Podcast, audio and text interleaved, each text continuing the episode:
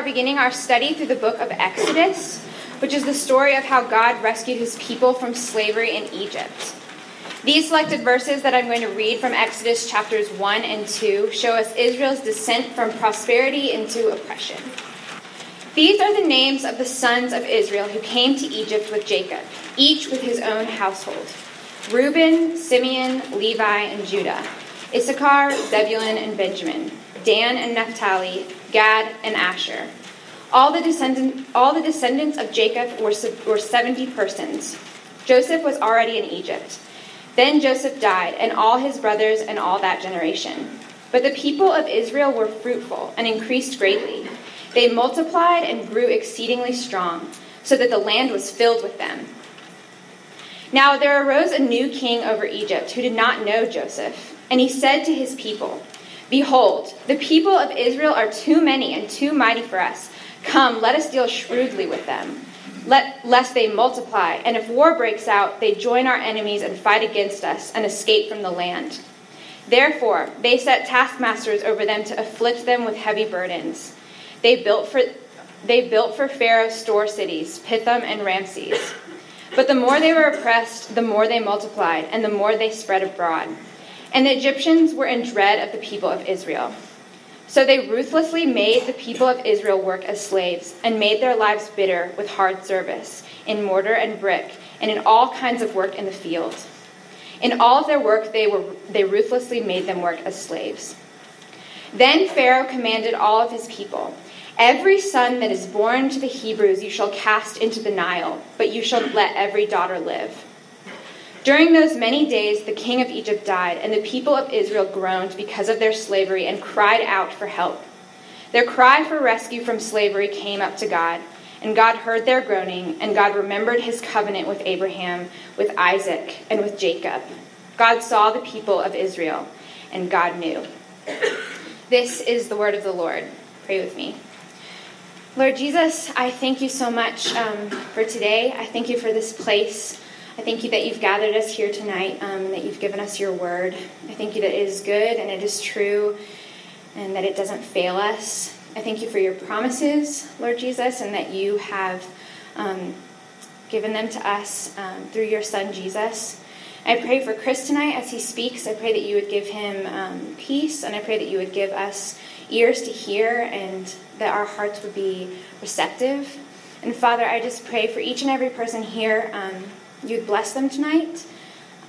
Please remind us of your love when we forget it. I thank you for all that you've done. Thank you for your kindness.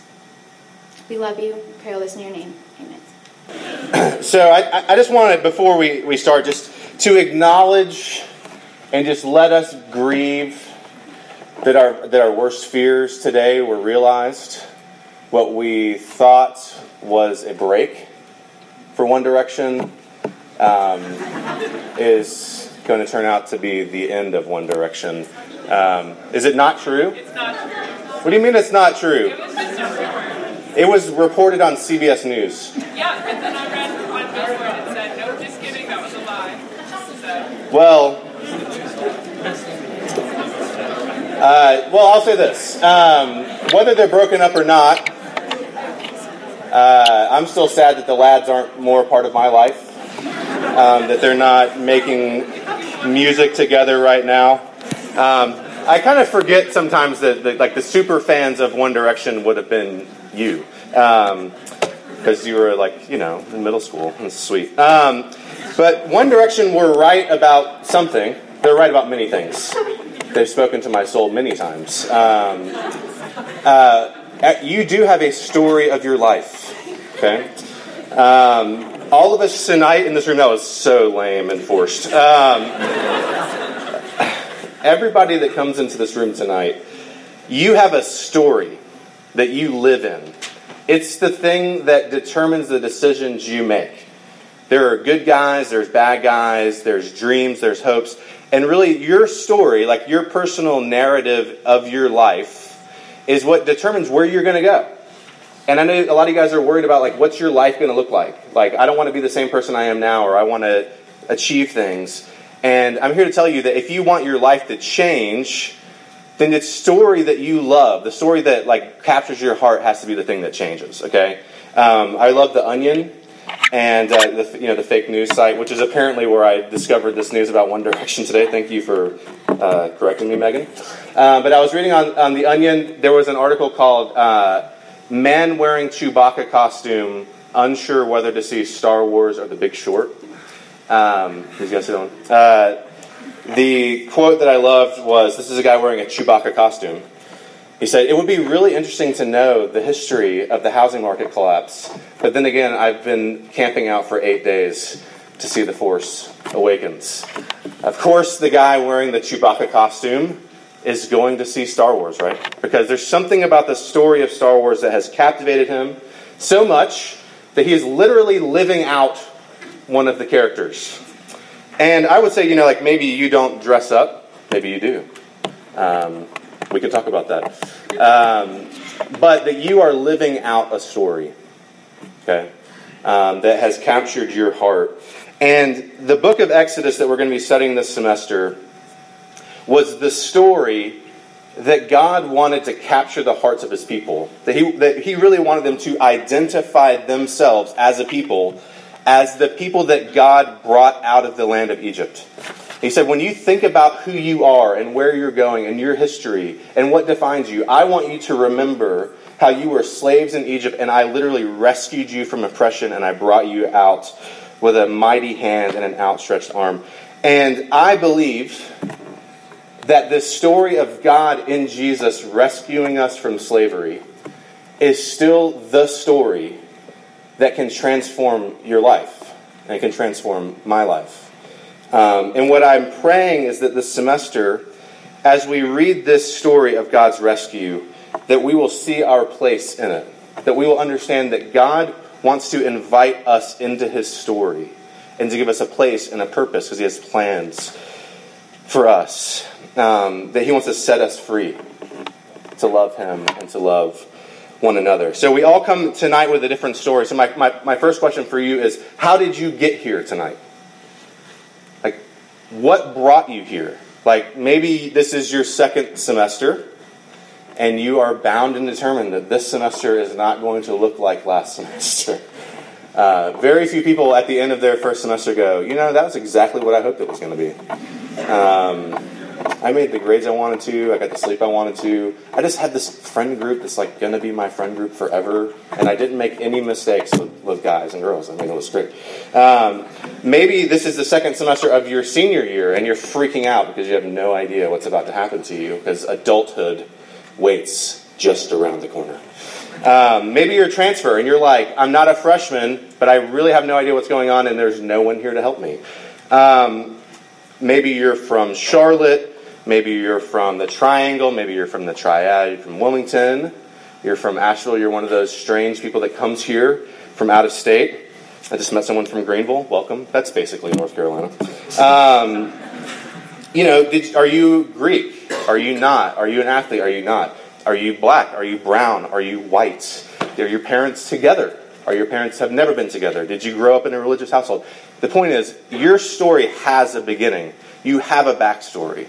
And that backstory determines much of who you are as a person, determines your story. Um, William Faulkner, who was a great Southern writer, famously said, The past isn't dead, it isn't even past. Uh, your past is still current in your life. And the people of Israel had a backstory too. The passage here, this is how Moses starts this. Moses wrote this book um, as, his, as the people of Israel were about to go into the promised land to remind them what God had done. And the first thing he does is he tells their, their, their backstory. And look, there was a random, this, if you want to know like the story of how like God's people really started happening, there was literally a random guy in the middle of the desert named Abram, who would later be called Abraham, who like literally worshiped the moon. Like his parents worshiped the moon, his grandparents worshiped the moon, and he had no interest in God whatsoever or concern for God. And God literally just showed up to him and said, Hey, Abram, I'm going to change your name to Abraham, which I still don't understand why. Um, but I'm going to give you descendants and like make your descendants so numerous that you could never even possibly count them. They'll be like the sand on the seashore. And Abram's like, I'm really old and don't have any kids. Okay, he's like 80, 90 years old. God gives him a son. His name's Isaac. God gives him a son. His name is Jacob. He also changes his name to Israel for whatever reason. And, it, and Jacob has 12 sons. Okay, and this is the point. Jacob's 12 sons and their families come to Egypt because there's a famine. Uh, because they were literally going to starve to death if they don't come to Egypt who had food. Um, they come to this place, they're fruitful, they multiply there, they do what God asked them to do, but they're strangers there. Like, this isn't their home. They're very, feel, feel very welcome there and they prosper there for a long time, but they're strangers in a strange land. They had a backstory, and here's, here's what I want to tell you tonight, because I kind of want to tell you about RUF, because it's the first one. No matter where you come from, no matter what your backstory is, um, Jesus has a place for you in his story, and there's a place for you in RUF. I know you might feel like you look around and the people around you probably don't have the same kind of background as you. They don't have the same story as you. But I want to tell you and promise you that you have a place here no matter what your backstory is. And more than that, you're not here by chance. You're not at Appalachian by chance. You're not here in this room, this exceedingly hot room, by chance. God brought you here just like He brought His people to Egypt. He has planned every detail of your arrival, so take comfort in that. So the first question is How did you get here? Well, you have a backstory. This, my second question to you, and this is where things start to get a little bit more interesting, is what has gone wrong in your story? Every story has conflict, every story has drama to it. Um, and so does your story. Um, things don't usually go best according to your best laid plans, as you're probably starting to figure out in college. Um, you've experienced disappointment. Maybe your parents are getting divorced, or they've recently gotten divorced, or you found out something about your mom or your dad that this really has shaken your life. Maybe you've been through a breakup or two or more. Um, it happens. Uh, you changed your majors. You transferred here from whatever place you used to go to that wasn't as great as this place. And now you're here. But regardless of what it is, our lives take twists and turns. And things get heavy for us. Like life starts to get a little bit heavier. I've known some of you guys long enough to have walked with you through some of those twists and turns. And that is an honor for me. Um, but maybe this is what made you come to RUF tonight because you're going through something that's really hard. Maybe it's the thing that you're like, I'm probably not going to come back to RUF because of this thing. Um, also, because it's really hot in the room. Um, a few hundred years have gone by for the people of Egypt. I mean, for the people of Israel in Egypt, and they felt at home there. But eventually, things changed. You, as you saw, if you look on your handout, um, a new Pharaoh comes, a new king comes over Egypt. He doesn't know Joseph. Joseph was like the man he was an Israelite, but everyone loved him. Um, and this guy is afraid because these foreigners, this probably sounds a little bit familiar. Um, these foreigners have come. And if we don't do something, they're going to outnumber us. And if a war breaks out, they might turn against us. And so, as we often do in our worst moments, he resorts to fear and violence and oppression. He says, I'm going to enslave these people. I'm going to inflict them with burdens that are hard to bear, and it will crush their spirit. Like literally, he wanted to just like crush them as a people and marginalize them and make them like just not like literally not want to reproduce. Uh, if you go to some of the some of the most oppressed places in our country, um, places that are densely populated by people of color, people that are densely populated um, by generational poverty, you will find a hopelessness and that's what Pharaoh wanted for these people. Uh, he wanted to give them uh, hopelessness. But when that doesn't work, he literally starts quietly kill, like wants to kill the male children. Um, he says, "Hey, midwives, when a when a Hebrew baby is born and it's a boy, just go ahead and kill it." Um, this is disgusting, uh, and that doesn't work either because the midwives are like, "Yeah, I'm not going to do that. I'm here to deliver babies, not to kill them." Um, and so finally, he says, "Look, if a male child is born to the Hebrews, I'm gonna th- we're, we're, just going to throw him into the Nile. We're going to drown him. Uh, the Nile River was the source of life for Egypt. They worshipped it as the life source, and they, this Pharaoh is using it for genocide, for death. Just like that, over the course of a couple hundred years, they go from privileged, happy, to oppressed, enslaved, victims of mass genocide, and they're no longer at home in this place. And again, I'll say it again. Some of y'all feel that way tonight. You feel like things have happened and you just don't belong here. You don't have a home here because of what's going on, what you've done, or what has been done to you. And I want to tell you um, that you have a place here. And RUF, look, we believe that Jesus invites people to know him no matter what they've done, no matter what's been done to them that he moves towards us and comes into our story and wants to welcome us. And you have a place here in this group to figure that out with us, no matter what is going on with you. To, uh, to edit Kendrick, whom I love, I had to edit because someone would tell their parents I used the F word. And there are some parents in the room. Um, you know, I'm messed up, you're messed up, but if God's got us, then we're going to be all right. Uh, we like literally firmly believe that here. Like you are a mess. Like you don't even know. You don't even know me yet. You don't even know my my crap. But if God's got us, then we're going to be all right. And that's part of the beauty of what we do in, in community groups here. So if you're not in one, I look. You guys are in clubs, you're in class, you're in a sorority or fraternity or whatever. Like, how many of those places can you go to and be like, I'm really going to like unload like my baggage and feel like I'm safe to do that, and these people are going to support me and pray for me. Like, where do you have to go where you can be real? You can't be real with your parents, usually. You can't be real with your friends because then they might not like you anymore. You can't be real with your boyfriend. He'll think you're needy. And you're just like emotionally a person that has needs. That's not being needy, FYI. Um, anyway, I don't know how we got on that. Sign up for a community group. They're great. Um, do you have a place to be real? I hope the RUF can be that place for you. Um, and just quickly, I want to say this just as like a point of personal privilege. Some people here like RUF is their number one thing, and I'm cool with that. I think that's great. Like RUF can be your number one thing. Like this is my number one commitment outside school. Let's go for that. That's great. Some of you guys are working in the Women's Center, the LGBT Center, Multicultural Student Development Center. You work for ACT. You're in the frat or sorority. You're in a different club. You're like belong to your major. Um, and those are always going to like some of you guys lead like lead a group for Young Life, and like you come here and I love that.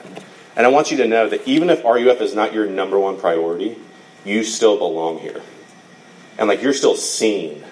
And like you're still known. And you're still part of this. And we need you to be here. You're, you're valued and recognized even if RUF's not your number one thing. I know that doesn't always seem to be the case. Okay.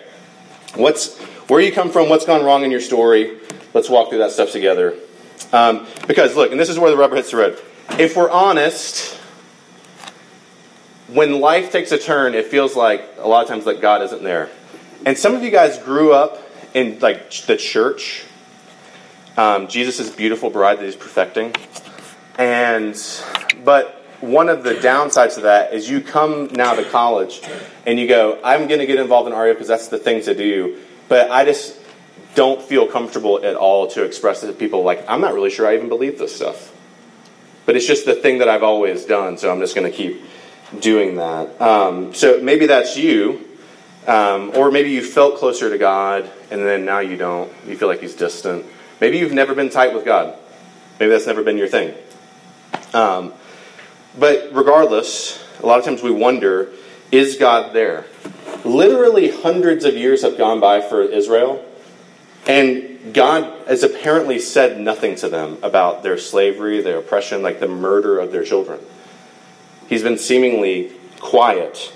Um, and it takes all the way to the end of Exodus chapter 2 to know what God thinks about this. And this is where I want us to look at this together. So if you have your handout, look at, at, verse uh, 23 and 24 at the bottom. Uh, they, they cried out. Israel groaned. They cried out for help. Their cry for rescue from slavery came up to God. And listen, listen, listen. If you listen to nothing else tonight, and God heard their groaning, and God remembered his covenant, that's his promises, with Abraham, with Isaac, and with Jacob. God saw the people of Israel, and God knew. Whatever you're going through, and you feel like God isn't there, let me tell you tonight that in that the, the, the Lord Jesus Christ, He sees what's going on. He hears your cry. He remembers promises that He's made, and he knows And when, when Moses uses this word knows, it's not like this, like he knows something. Like he knows in an intimate way. Like the Bible says, someone knew, like a husband knows their wife. Like it's an intimate, like commitment that God knows. Um, God was intimately involved with his people throughout their oppression. Now, look, I'm going to tell you a little bit about my story. Um, I did not grow up like some of you guys did in the Christian thing. Um, my dad wasn't around. I lived with my mom, a single wide trailer, and it was me and her, and she worked a lot. And some of you guys know what it's like for your parents to be working and you're just like alone a lot. Like that kind of sucks. Um, but you know, part of part of what happened to me in that in that circumstance was I was very angry at just like religion in general, because like stuff had happened to me like I didn't like deserve that, I didn't choose that, um, and I was actually very angry toward just the, even the idea of Jesus or Christianity um, for a long time. and I and I when I was in college, I came to faith in Jesus through RUF, um, but it's only recently that I'm starting to look back on those first 20 years. And I used to think, like, when I was 20, that's when God became part of my life. And I'm starting to realize now that, like, that all that time that I hated God and I was angry and I was resentful and I was hurt, that God was near to me as He has ever been. He was nearer to me than my own soul. And He heard my cries. He saw what I was going through. He remembered and he knew and he intended to act. All of our stories need resolution. We're all hoping for a happy ending. If you're watching The Walking Dead, five seasons of The Walking Dead have happened, and it's kind of like how many more places can you go to and it seems safe, and then like things happen? You know, it's like the zombie apocalypse is boring. Um, but we keep watching it because we're like, it's like I'm on episode five of Making a Murderer, and I'm like, I just need to know, man. Like, can something good like happen out of this? Like, on The Walking Dead, there's a baby. Like Judith is a baby, man. They can't just like all die. Um, we all want a happy ending, and wherever you are tonight, whatever you're in the middle of, I just want you to know that God hears your cry. That God is intimately aware. Nothing that you have done, nothing that's happened to you has escaped His notice and His care even if you feel far, very far away from Him. And, and as, as we close this down, look, in RUF, and the book of Exodus tells us this, that God has a story that He wants to invite us into, and He actually comes and He enters into our lives and our stories. And some of you guys feel like God must be ashamed or afraid to come be part of my story. And in the person of the Lord Jesus Christ, we know that God enters our story and he comes to rescue us from the slavery that we add that we that we take on for ourselves. And we believe that Jesus is is at work. Okay? And I want to tell you three things. If you walk away and you're like, what does RUF care about? I want to tell you three things that RUF cares about. Okay? This is it, and then we'll be done. And we're to eat donuts after this. Number one, we care about what Jesus has said. God didn't just hear and know, He comes and He speaks to His people. In RUF, we do the Bible. We read the Bible in large group, we talk about it, we do the Bible in our small groups, because we believe that Jesus has something to say to you and to us. How many of you guys check your phone like at least 10 minutes, every 10 minutes? It's like your, your, your, your phone is your needy girlfriend, by the way. Um, like, you just feel like, I have to check in. Like maybe somebody has, like maybe someone has liked my Instagram post, and I need to know right now if they commented with like the little smiley face with the hearts in the eyes. And I do the same thing because I'm desperate to know that someone remembers me. That like I matter enough for someone to come and speak to me and communicate with me. And that's a longing in my heart for God to speak to me. And we believe that God has spoken to us in His Word. We care about the Bible at RUF. So we care about what Jesus said. We care about what Jesus did. Jesus came to rescue his people from slavery. If you read in the Gospels, there's this point where Jesus goes up on a mountain with Peter, James, and John, who are like these sort of redneck like friends of his, and um, but seriously, um, and he takes them up and he like sort of shows them kind of that he's God, and he like shines and it's like blinding everybody, you know, and he's like radiant and that's amazing. He shows them his glory, and Moses shows up with him. And the gospel writer says that what they're talking about is Jesus' exodus. That the exodus that we're reading about points to a day when Jesus was going to come and set his people free from slavery. Do you long to be free from anger and resentment and fear? Jesus on the cross has come to set you free from those things. And or if we care about what Jesus has done, let me ask you this question. How do you deal with success and failure? Like, do you believe that you matter even when you're not succeeding? Like, when you fail, are you like, I can learn from this? Or you're like, literally, I don't know who I am anymore? Jesus comes to allow you to be a failure and to rest in Him and let Him set you free from being the person that you think you have to be, that your parents think you have to be, that society tells you that you, that you have to be. Your story is crushing you. And Jesus comes to set you free from that slavery. So we care about what Jesus has done, okay? And lastly, we care about what Jesus is doing. God doesn't set his people free in Israel and then just let them go. He walks with them, as we'll see, day by day. He feeds them, he gives them water, and he brings them into a new land and makes them into a new people. And look, Jesus can do something in your life and change you so that the person that you will become, you would not even recognize them as yourself now. Um, Jesus is committed to bringing you into a life of freedom and of peace and of joy, and He does that for us and to us day by day. And that happens in the midst of a community that is looking to Jesus together. Um, and my, my, my question for you is do you long to grow and change? Like, do you long for the things that you want to change to different things? As you know, the things I want are killing me, they're enslaving me. Jesus wants to come and day by day gently take you by the hand and lead you out of those things and change you. We care about what Jesus said, what he did, and what he's doing. And as we walk through the book of Exodus together and see God's amazing rescue, I hope that you will come back uh, and walk through that with us. Let's pray. Um, Lord, thank you that you have a place for us in your story, um, that you enter in with us, that you're not ashamed of us. Lord, we're in the room tonight. Half of us don't even know what we're doing here. Um, half of us that say we really trust Jesus, yes, you give us freedom. Most of the time, we just do not live like that. Um, and Lord, we need a new story. We want our hearts to be captivated um, by you because we know that you'll give us life. And so, Lord, no matter where we are tonight, no matter where these students are tonight individually, Lord, would you meet them and be kind to them? Let us know that you hear our cry, that you see us, that you remember, and that you know. We pray in Jesus' name. Amen.